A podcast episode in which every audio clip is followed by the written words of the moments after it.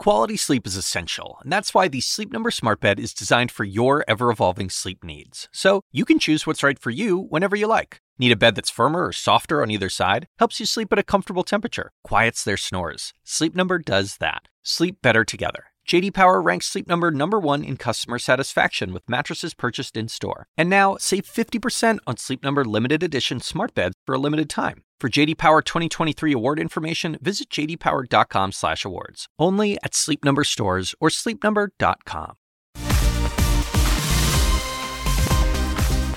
A warm welcome to First Move. I'm Zain Asher in for Julia Chatterley. Lots to get through uh, this hour for you. We are live in Brazil as thousands continue to pay their final respects to soccer legend Pele, who will be buried later today in a private ceremony in the city of Santos. The emotional tributes just ahead, plus shocking scenes at a professional U.S. football game in Cincinnati, Ohio.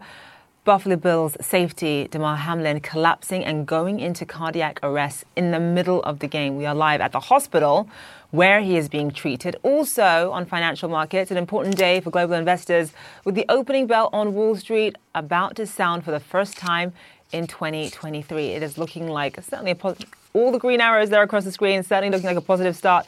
Uh, to the new year, with all uh, the futures pointing higher. European stocks on the rise as well, let's take a look here. The Wall Street Bulls hoping for more profitable year after the S&P 500's almost 20% drop in 2022, its worst performance since the financial crisis back in 20, 2008. Rahel Solomon joins us live now. So, uh, Rahel, let's talk about 2023. What in, what reasons should I say do investors have to be cautiously optimistic in 2023? What what are they looking for this year?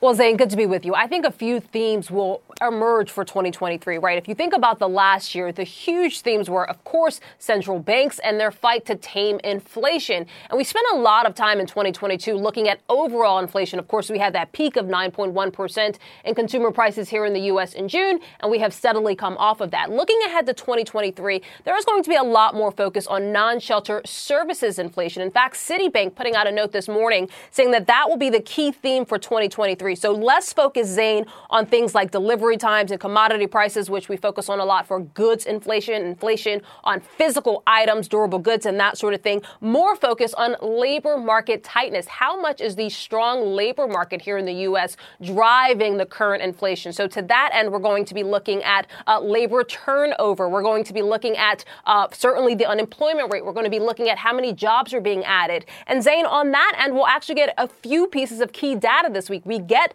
the JOLTS data, which will tell us about job vacancies. We'll get the all important monthly jobs report. The expectation there for this month, or for the month of December rather, is an extra uh, 200,000 jobs being generated, being added, and wages increasing 0.4%. Both of those things, Zain, still suggest a strong market, but a cooling labor market, which I think markets would like to see. And how much have investors priced in the possibility of a recession this year, do you think, Rahel?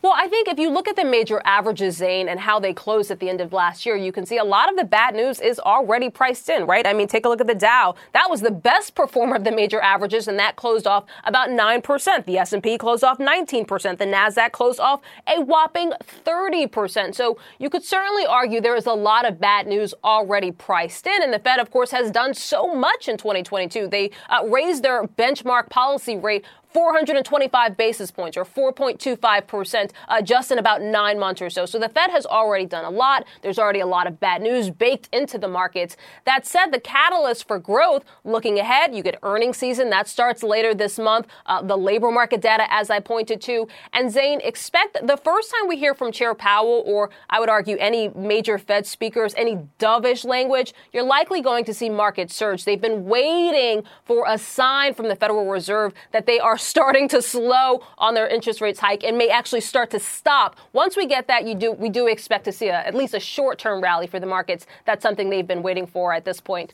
uh, all year. Zain, I'll send it back to you. all right, all right Rahel Solomon, live for us there. Thank you so much. All right, disappointing deliveries. Tesla is saying it sold 1.3 million vehicles last year. That's up 40% from 2021, but short of Wall Street's expectations. Shares of the company are down about 4% or so in pre market trading. Paul La Monica joins us live. So uh, let's just talk about Tesla and what happened last year. The last quarter for Tesla was particularly challenging. You had COVID outbreaks in China. Uh, you also had them offering pretty steep discounts on some of their cars as well. Just walk us through what the overall picture was for Tesla last year, taking into account what happened in the final quarter. Yeah, in the final quarter, Zain, I think that Tesla recognized that there are growing worries about a recession and consumers that may be wary of buying pricey electric cars needed some incentives in order to do so. And Wall Street views that as a negative since Tesla has been such a high growth story for a long period of time. Right now, though, there are worries about increased competition, of course. Just about every major global automaker is now selling some version of an electric vehicle to go after the Model S, X, 3, and Y, Tesla's big cars. And that is a concern. And then, of course, there's the whole Twitter distraction as well. Elon Musk has a lot on his plate. Uh, and now that he's running Twitter and seemingly uh, focused almost exclusively, at least based on his tweets, on what's going on at that social media company, investors are rightfully nervous that uh, you know there may be a bit of a leadership gap, brain drain at Tesla, and the company is trying to, I think, address that as well now.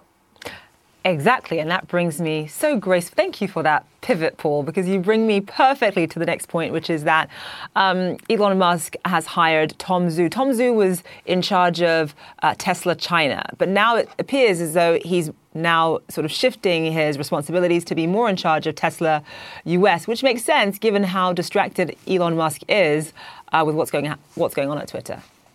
Yeah, I think uh, that even though Tesla stock is down or at least going to be headed lower on uh, those uh, uh, deliveries numbers for the fourth quarter. This is good news, Zain. I think that there have been legitimate worries that Tesla is a one person show, Elon Musk, obviously, and that the company has had this revolving door of many other high profile executives that have risen through the ranks only to wind up leaving the company. And again, that just leads to the perception that it's all Elon all the time. Having Zhu take over more responsibilities, to me, this sounds like it could be analogous to what's going on and has been going on for years at SpaceX, where Gwynne Shotwell is the widely respected number two at that company. That you don't have the worries, Zain, at SpaceX like you do at Tesla about Elon Musk being exclusively the one person running that company. Right. Uh, Paul La Monica, live for us there. Thank you so much. An NFL star in critical condition after collapsing on the field. Buffalo Bills player Damar Hamlin suffered cardiac arrest during the game uh, against the Cincinnati Bengals. Adrienne Broaddus has more. The first Monday Night Football game of 2023 between the Buffalo Bills and Cincinnati Bengals ends abruptly in tragedy after Buffalo Bills safety Damar Hamlin's tackle on Bengals wide receiver Tee Higgins. To midfield and lowers the shoulder. You see Hamlin standing briefly and then collapsing on the field. And now another Bills player is down. When I saw that young man fall to the ground the way he did, it um, it, it, it felt like my soul had left my body. Within minutes after Hamlin's collapse, medical staff started CPR on him right on the field. Usually you see players gather around a player, and that happened tonight, but when they saw them start doing chest compressions, you saw the reaction of those players walking away and being distraught, being very emotional, the kind of thing we don't see on a football field. The 24 year old NFL star suffered a cardiac arrest, according to the Bills. His heartbeat was restored on the field, and an ambulance was driven onto the field to transport him to a local hospital. I've never seen anyone have CPR administered to them on the practice field or the or the game field, so that that's when I became concerned. Players huddled on the field, visibly emotional. The NFL then postponed the game. We were not ready for this. we were not prepared for this. These are all men that spend time together, growing together, making sure that one another is all right, doing whatever you have to do for your brother. And you are now put in the hopeless position of being absolutely helpless. Hamlin is receiving care at the University of Cincinnati Medical Center, where fans could be seen holding vigil NFL Executive Vice President of Football Operations, Troy Vincent, says some of Hamlin's teammates decided to stay behind. Hamlin's teammate, Stefon Diggs, was captured in this video arriving at the hospital to visit his friend and teammate. This, as well wishes are pouring in from the sports world. From the Cavalier organization, we want to wish the best and, and praying if everything goes well. The safety of our of players in, in all sports is always the most important. So, um, you know, it's a, it's a, it was a terrible thing to see. And Adrienne joins us uh, from Cincinnati, Ohio, I believe outside the hospital. So, I mean, Adrienne, that video is it's chilling. You know, you see him there stand up after that tackle and then he collapses to the ground. It really hammers home just how dangerous uh, the sport really is. You know, Zain, it's a brutal sport, and the players have been telling us that since last night, and we've heard that before. Just, I do want to point out moments ago we spoke with Jordan Rooney. He is one of Mr. Hamlin's friends. He wasn't at the game, but if you take a step back, he did tell us his mother was there. So she watched all of this unfold. Right now, her son is here at the hospital behind me, listed in critical condition. According to the Buffalo Bills, he is sedated and fighting for his life. Here's more of what his friend had to say about him. Damar is someone who he isn't someone who's like, oh, I want to be a football player because I want to be rich. He's someone who he wants platform, he wants influence because he wants to he wants to inspire other people, and I think that's what that's what everyone needs to remember. Like, yeah, you watch him on TV. Yeah, you know, um, you know, you may be a fan of, of the sport or the game. Um, this is a this is a person, a human being who means a lot to a lot of people. If there's anyone that you know have confidence in making it out of anything, it's him. At 24, he was trying to inspire. He wanted to be influential and help others, especially those in his hometown. I asked his friend when was the last time they spoke. He said a short time ago. At they were talking about a toy drive that he sponsored, and that's the type of person he is. Giving back to the community that needs it most. Zain? And that, that toy drive, uh, I understand, that GoFundMe page has now raised about $3 million. Just so many fans uh, across the country donating, just showing their, their love and their support for him at this uh, critical time. All right, Adrienne Broaddus, live for us there. Thank you so much. In Brazil, the Santos Football Club says that more than 150,000 people turned out to join the 24 hour wake for Pelé, who died last week. President Lula da Silva paid his respects to the football legend at the stadium. Uh, right now, a procession is underway. These are live pictures. Pelé's coffin being taken through the city before a private funeral. Julia Vargas joins us live now from Santos, Brazil. So, um, as we mentioned, the president, the brand new president of Brazil, paid uh, his respects uh, just recently. And when you think about it, Julia, Brazil, especially after the last election, is extremely divided, extremely divided politically. In the run up to the elections, there was actually quite a bit of violence. How much is Pelé right now serving to unite the country, to sort of at least temporarily heal those divisions uh, in Brazil? He's definitely serving as some kind of respite um, from a little bit of a, a break from what's going on politically, but just on Sunday, Brazil was able to finally take a deep breath um, after months of wondering whether or not the country would have a democratic transition of power, a peaceful transition of power. Pelé's death has meant that Brazil could come together into something else. It, it, it is, in a way, a distraction, a very sad one, but also one of celebration because this morning, as we saw President Luiz Inácio Lula da Silva come into the stadium, we witnessed a moment of joy. It was an outburst of joy. People were there in their Pelé jerseys cheering for Lula, wanting to turn the page on everything that has been happening. You know, Bolsonaro supporters took to the streets. They asked for military intervention. Bolsonaro said he was not going to accept the results of the elections. All of that being put behind us. Now we are remembering what Brazil is really all about, what Brazil represents in the world stage. It's about excellence in sport. It's about the memory of this great man that was Pelé and what he represented to the Brazilian people, what he inspired in us. Um, today, here at the cemetery, we will be seeing no more.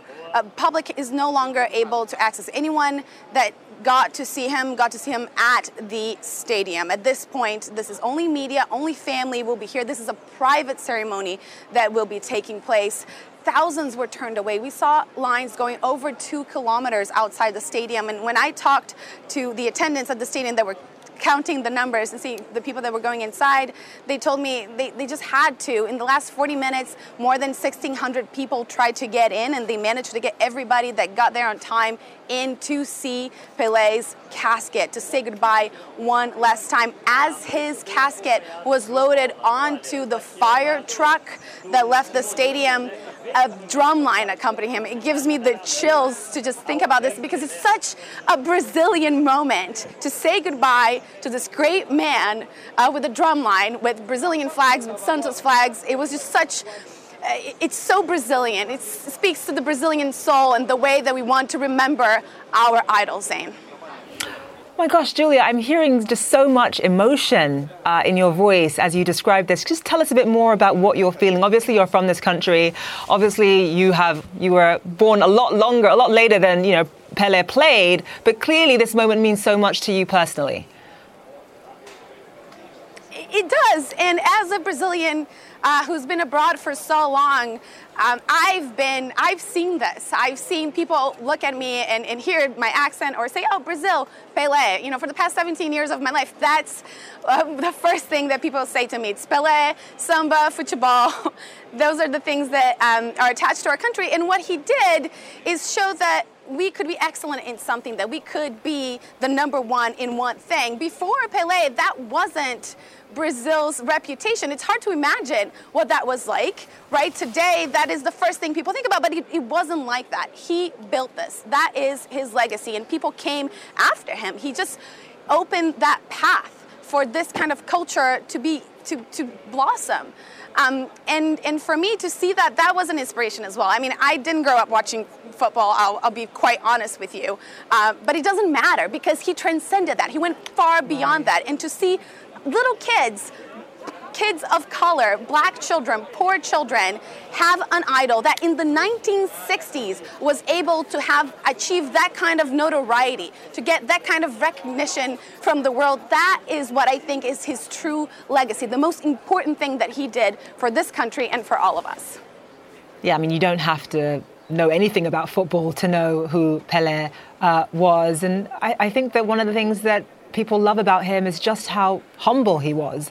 Despite all of the accolades, all of the praise, all of the fame, which of course we know as an athlete can do quite a number on your ego if you're not careful, he really always seemed to have that common touch. And I think that's what people will miss most about uh, the legend. Julia Vargas, live for us there. Thank you so much. Right, crowds are continuing to flock to Vatican City to pay their respects to Pope Emeritus Benedict XVI. He is lying in state for a second day at St. Peter's Basilica. Around 25,000 people have already attended uh, this morning alone. All right, coming up on First Move, it is the first trading session of 2023 straight ahead. We have stock. We have a stock market outlook uh, for the year to come. Plus, autonomous drone deliveries. How an African startup is rapidly expanding its healthcare business. That's next.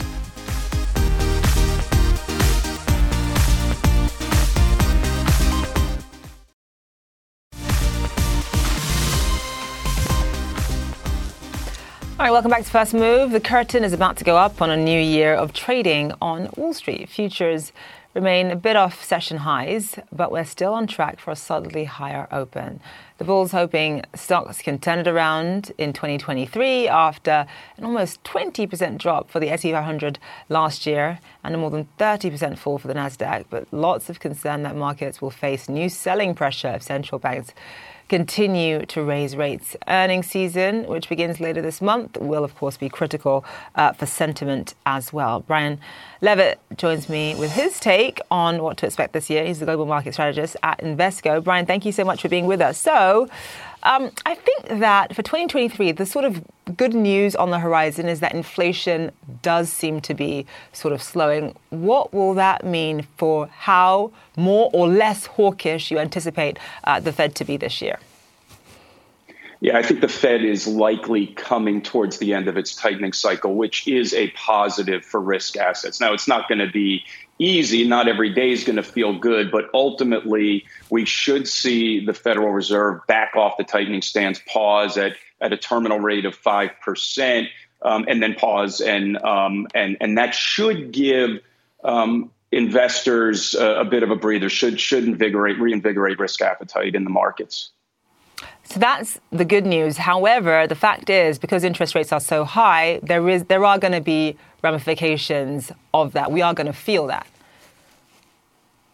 Well, yeah, a couple of things. I mean, first, when the yield curve gets this deeply inverted, um, which of course it is, that usually signals the peak in long rates. And of course, 10 year rates have come down off of its peak. So we would expect long rates over the year to come down as the economy goes through a, a, a slowdown or maybe even a contraction by the middle of the year. Now, with regards to businesses, um, we have to expect there to be some type of a default cycle. There are going to be businesses that are exposed, that are only viable in a very low interest rate environment and now that they have to roll over debt are less viable. But if you look at what's gone on in the markets s&p 500 was down 25% peak to trough. High yield bond indices yielding something close to 8% that's pricing in a lot of the pain. The markets go first then the economy. So the question for investors is have we priced it all in or is there more to come? I suspect that if we do have a recession,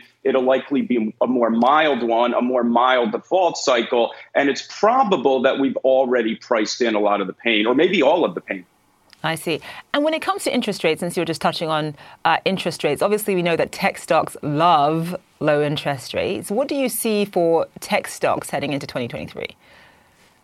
As interest rates come down, inflation moderates, the Fed pauses, that should help tech stocks, you know, recover some of what they had um, lost in in uh, 2022. But what investors should think about, though, as they're thinking about a recovery, in a recovery phase of a cycle, you tend to see more smaller cap, more value oriented parts of the market perform well. So growth stocks are going to participate in a recovery, but you tend to do better in um, the more value or cyclical parts of the market. Now, some of that is going to be in tech. But a lot of that will be more of your financials, your industrials, your materials, your early cyclicals that would do well or should likely outperform in a recovery. Um, the IMF uh, put out a statement basically saying that, you know, there are parts of the global economy that will not do too well in 2023. I mean, uh, Kristalina Georgieva talked about the US, the EU, and China all slowing down simultaneously. And this idea that even in the US, which might avoid a recession, it still will feel like a recession, especially in the early parts of this year. Do you agree with that? Yeah, I do. And, and look, but there's different there's different things to consider when you're talking about Main Street versus Wall Street. So remember, the Federal Reserve's goal here was to make us feel less wealthy, to slow down the economy, and and they've certainly succeeded in doing that. And so policy operates with with lagged effects. So we're still going to feel the brunt of that policy tightening as we move through the first half of this year. But remember, the markets are already down peak to trough 25.4%. On average, in a recession, the last 10, you're down 31%. But you've got more mild recessions like 1991, 1981, where you're, you're down around 25 27%. So um, we've likely priced a lot of it in. So what investors should be focusing on is not the lagged economic data. Lagged economic data is, is going to show a weakening environment. What they should be focusing on are leading indicators that suggest signs of a recovery. Good ones to focus on, of course, would be what's the 10 year doing? What's the dollar doing? If those are easing, coming down, it suggests that the market's looking ahead to a different policy cycle and the early stages of a recovery. All right, Brian Levitt, live for us there. Thank you so much. We appreciate it. My pleasure. All right, still to come, we'll take you to China where COVID cases are surging. Uh, that's next. Stay with us.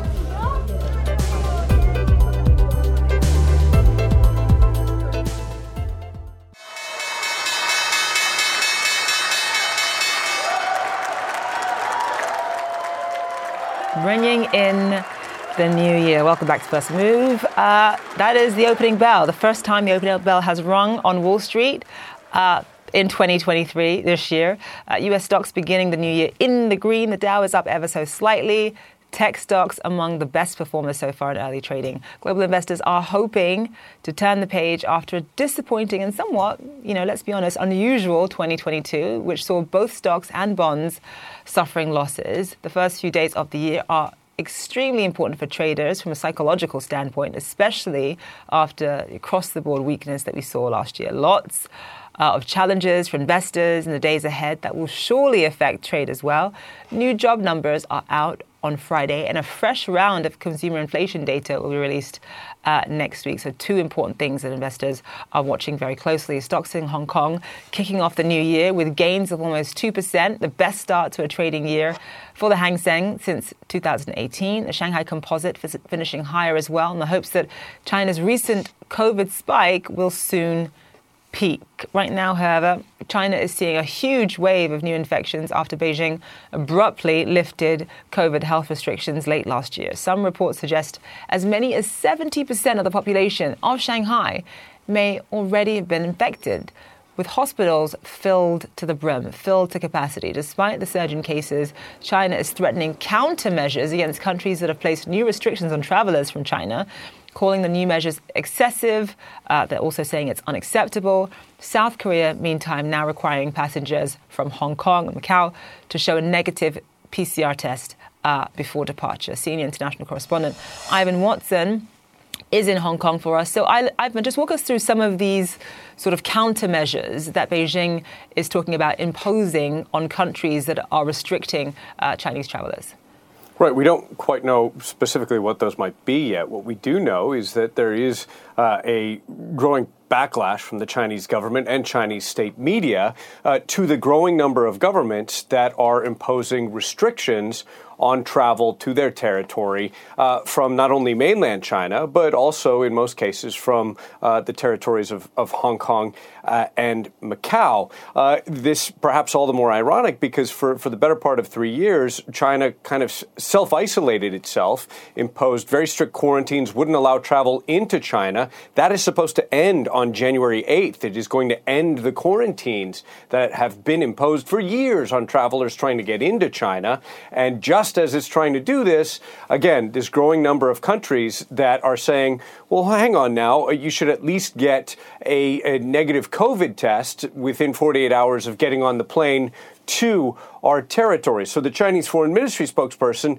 uh, said that those kind of measures, quote, lack scientific basis and some practices are unacceptable. Some Chinese state media has gone a step further. The Global Times tabloid, this nationalistic tabloid, has said that this is another chance to defame China. It kind of singled out the U.S. and Japan, uh, which have imposed some of these restrictions. But actually, if you look at a map at the number of countries that CNN has compiled, you can see that uh, these countries are all around the world that are either demanding uh, uh, negative COVID tests before travelers from China get on the planes, or in the case of Morocco, have completely banned at least temporarily, travel from China uh, to their territory. Another country, South Korea, uh, has taken a measure of uh, travelers coming from China. They're basically being pulled aside for tests on site because South Korea said on the first day uh, of travel direct from China,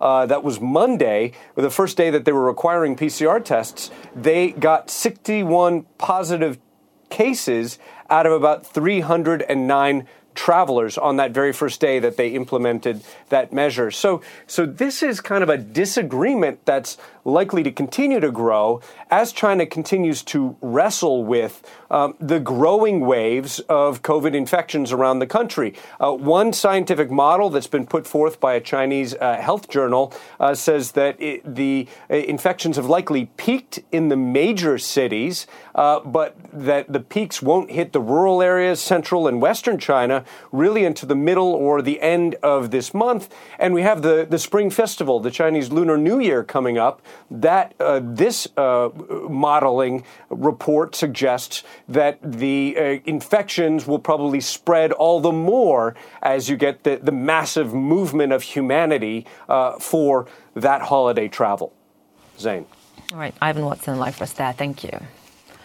All right, it's still not clear how many Russian soldiers were killed during a New Year's Day missile attack in occupied eastern Ukraine, but anger is certainly increasing among some Russian nationalists who are demanding punishment for commanders in their own army who they say ignored the dangers. Kiev says the number of Russians killed in Makivka is being clarified after initially claiming that it was around 400.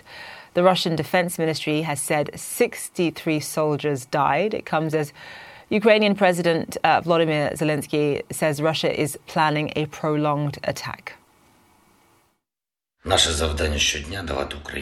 Our task is to give Ukraine successes, achievements, even small yet victories over terrorists and terror on a daily basis.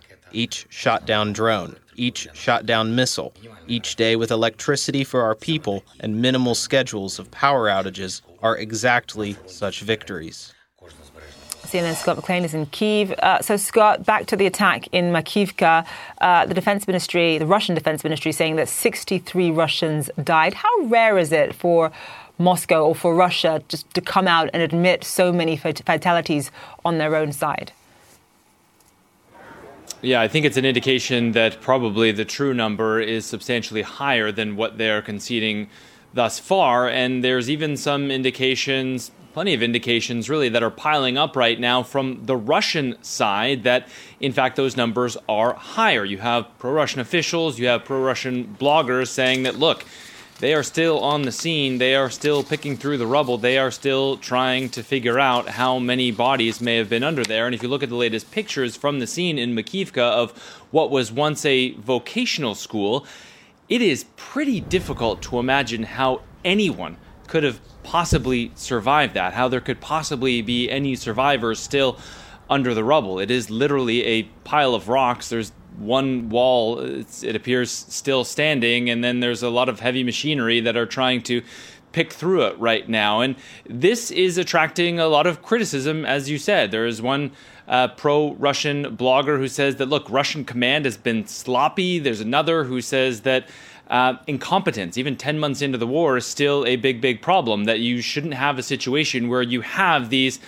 Um, you know, this kind of concentration of Russian troops in one tiny small area, essentially making them sitting ducks. And you have a former official in the occupied Donetsk region, the Donetsk People's Republic, who says that, look, Russian military leaders clearly have not got the message yet that the message or that the weapon that the Russians believe that the Ukrainians use, the HIMARS artillery system, a longer range artillery system, they still don't quite understand the full scope of it, and they ought to by now. That weapon, by the way, supplied by the United States. And one other thing to mention, and you, said it uh, in your introduction, there is a Russian lawmaker who says that there ought to be criminal liability when it comes to this. And he's not talking about the Ukrainians, he is talking about the Russian military leaders, the intelligence leaders who allowed this concentration of troops to actually happen there. All right, Scott McLean, live for us there. Thank you so much. All right, let's get back to Brazil now as Pele's coffin continues its procession through Santos before uh, a private funeral. Stefano Pozzebon joins us live. Uh, Stefano, uh, you and I spoke about this yesterday, but Pele, of course, we know meant so much to all Brazilians, but specifically to Afro Brazilians uh, as well, and actually black athletes all around the world. Yes, indeed. I mean, he was an icon of the 20th century in a country that has uh, a complicated history with uh, racism, with racial policy, just like the rest of South America. Brazil, for those who don't know, has the largest uh, Afro descendant population in South America, especially in uh, the uh, Atlantic Ocean coast around the states of uh, Bahia. But for decades, Pele was a symbol of uh, what an Afro uh, athlete could achieve in a country that during the colonial time and the first years as an independent country was essentially white, aiming to, to recreate a sort of European um, European racial profile. That said, Zain, I think we should really enjoy and uh, appreciate the moment we're living through in history because uh, this has been a roller coaster of emotions, uh, and right now, no emotion uh, is higher than seeing uh, the Pele's own family who's standing over there saying on the rooftop of the house where Pele's 100 year old mum still lives to this day. Those uh, you see some of them waving. Uh, um, the woman most uh, on to the right is uh, Pele's sister, Doña Lucia. You see a flag is being brought up. On the flag, it's written Pele Eternal, Pele Forever, and you can see all the fans here. And just to understand the scale of what we are witnessing today, there are four blocks of uh, these roads uh, that have completely jammed by fans, all trying to get a glimpse of this house that is so significant for the city and uh, a glimpse of this family. You also know that yesterday was the public wake uh, in the sense that there was a stadium. We understand that over 200,000 people paid their respect inside the stadium. That is uh, more than.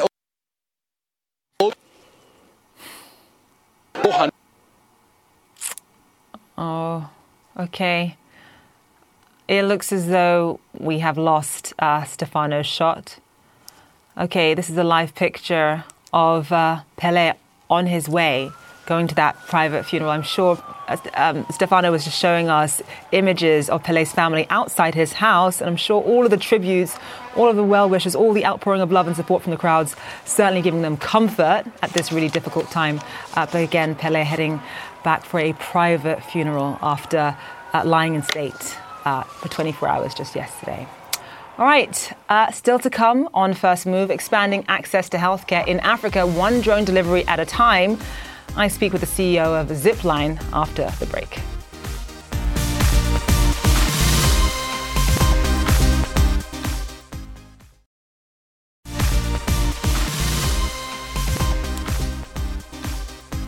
welcome back to First Move. One company is taking healthcare delivery to new heights. In 2016, Rwanda partnered with drone delivery company Zipline to deliver blood across the country. At the end of last year, Zipline announced a $61 million deal to expand the partnership, making it the country's nationwide drone service. The new investment should enable Zipline to complete nearly 2 million deliveries and fly to more than 200 uh, kilometers in Rwanda by the year 2029. And Zipline's hoping the deal convinces governments in other countries to enter similar partnerships with them, of course, as well. Joining me live now is Zipline CEO Keller Rinaudo Cliffton.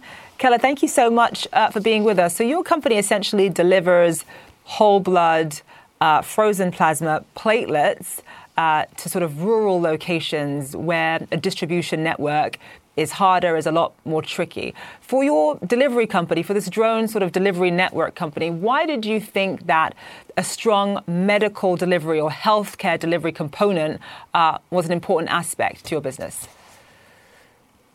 Well, thanks for having me, Zain. And when we started in 2016, we were delivering blood to 21 different hospitals throughout the country. Uh, we've expanded from there into you know, today we deliver over 250 different kinds of medical products. We've delivered 2 million doses of vaccine, of COVID vaccine, uh, 5 million doses of traditional vaccine. Uh, we deliver 75% of the national blood supply of Rwanda outside the capital today. Uh, we started with healthcare because we believe that where you live should not determine whether you live. Uh, so we think that you know, as you start to see these kind of transformations in logistics toward zero emission, instant, autonomous delivery, it's really, really important to make sure that that delivery serves all people equally and that it ensures equal access to healthcare products uh, for every person on Earth. And so, what are the real world implications of that? This idea of equitable distribution, obviously, you're playing an important part of, of that. Uh, what are the real world um, implications, do you think? Yeah, there there are a lot, and in fact, you know, over the last year, we've seen a lot of academic studies sort of wrap up over the course of a couple of years. One done by uh, University of Pennsylvania in Rwanda demonstrated that not only has this new kind of logistics been able to reduce national blood waste by 66%, but it's also been able to reduce maternal mortality in the hospitals that have access to this kind of service by 88% over the last two years. So it turns out that logistics and healthcare are inextricably linked, and making a wide variety of products more readily available at every primary care facility and hospital in the country has a big impact on patient health. Let's talk about logistics. So, um, you guys sort of own, operate, and build, design, manufacture, etc uh, your own drones. You have these distribution centers that are kind of like drone airports, and then these drones fly to 50 mile radius, uh, a 50 mile sort of radius from where the distribution centers are located.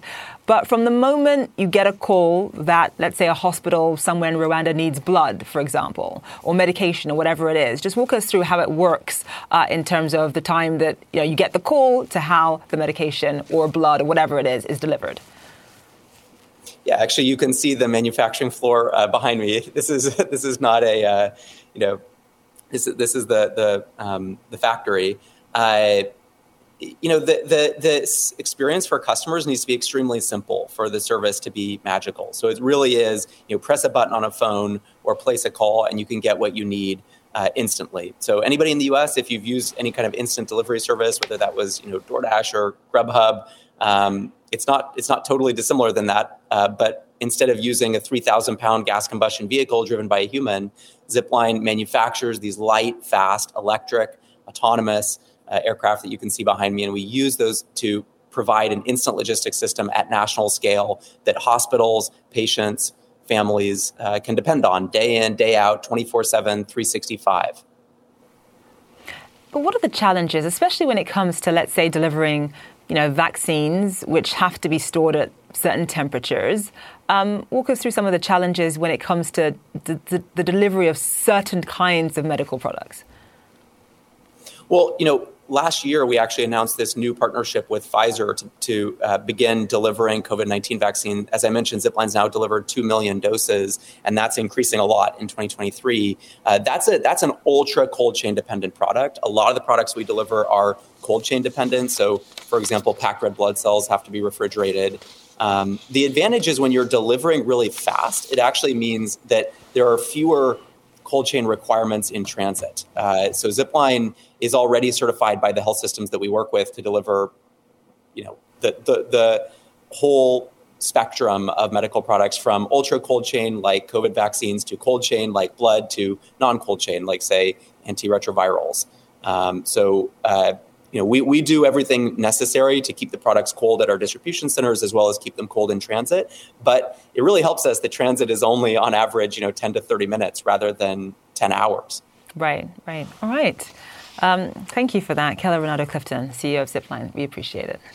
All right, coming up here on First Move, FTX founder Sam Bankman Fried expected back in court in New York. We'll bring you the details uh, next.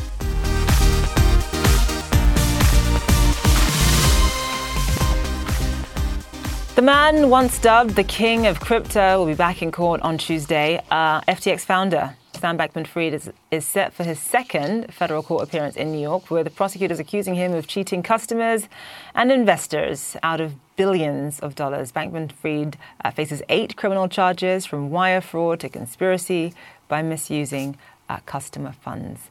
Kara Scannell joins us live now. So, Kara, he's expected to plead non, not guilty today. What more can, we tell, can you tell us? Yeah, that's right, Zain. So, in a few hours from now, Sam Bankman Fried, the founder of FTX, will appear for the second time in the federal courthouse behind me. Today, he will be arraigned. That means he will go before a judge and be asked to enter a plea on those eight federal charges that he's facing. Those include counts of wire fraud and multiple counts of conspiracy. The sources tell us that Bankman Fried is expected to plead not guilty to those charges. And of course, Uh, later down the road, if he is convicted, he could face up to 115 years in prison. Now, prosecutors have called this a fraud of epic proportions. Bankman Fried is accused of stealing billions of dollars from customers and using it to cover debt by a related hedge fund called Alameda Research, to make political donations, and to buy real estate. Now, he has maintained in interviews that he gave before he was charged and arrested in this case, saying that he never intentionally defended, intended to defraud anybody. He's denied that there was a fraud at all. Um, so he will appear in court today. Uh, he's not expected to say much. Usually, the defendants are not required to say anything other than enter their plea in this case, which we understand will be that he will plead not guilty. Uh, that will take place a little later today. And of course, Bankman Fried is out on bail, so we are waiting for his arrival at the courthouse. He is out on a $250 million bond. Uh, he also is um, at home confinement at his parents' home in Palo Alto, California. They, of course, are Stanford Law professors. Uh, so we're just expecting his arrival sometime in the next few hours for this court appearance later today. And of course, you know, this drew a lot of public attention the last time he was here since he was had to be extradited from the Bahamas. So this will be the second time that he will be out in public since facing these in, uh, these serious, serious charges. Zain. Right, Kara Scannell, live for us there. Thank you so much. And finally, on First Move, an amateur golfer invited to play in the Masters tournament uh, by mistake. He has the same name as PGA golfer Scott Stallings. Okay, Scott, why are we at the UPS store? Because I'm having to send my invitation to play at the Masters back to the other Scott Stallings. Oh, I'm sorry. I, I tried. I'm sorry. That's okay. Okay, here goes nothing. okay.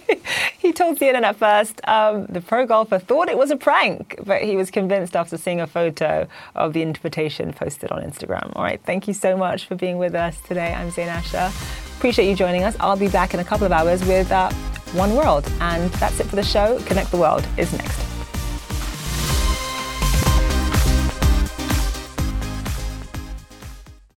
Quality sleep is essential, and that's why the Sleep Number Smart Bed is designed for your ever evolving sleep needs. So you can choose what's right for you whenever you like. Need a bed that's firmer or softer on either side? Helps you sleep at a comfortable temperature, quiets their snores. Sleep Number does that. Sleep better together. JD Power ranks Sleep Number number 1 in customer satisfaction with mattresses purchased in-store. And now, save 50% on Sleep Number limited edition smart beds for a limited time. For JD Power 2023 award information, visit jdpower.com/awards. Only at Sleep Number stores or sleepnumber.com.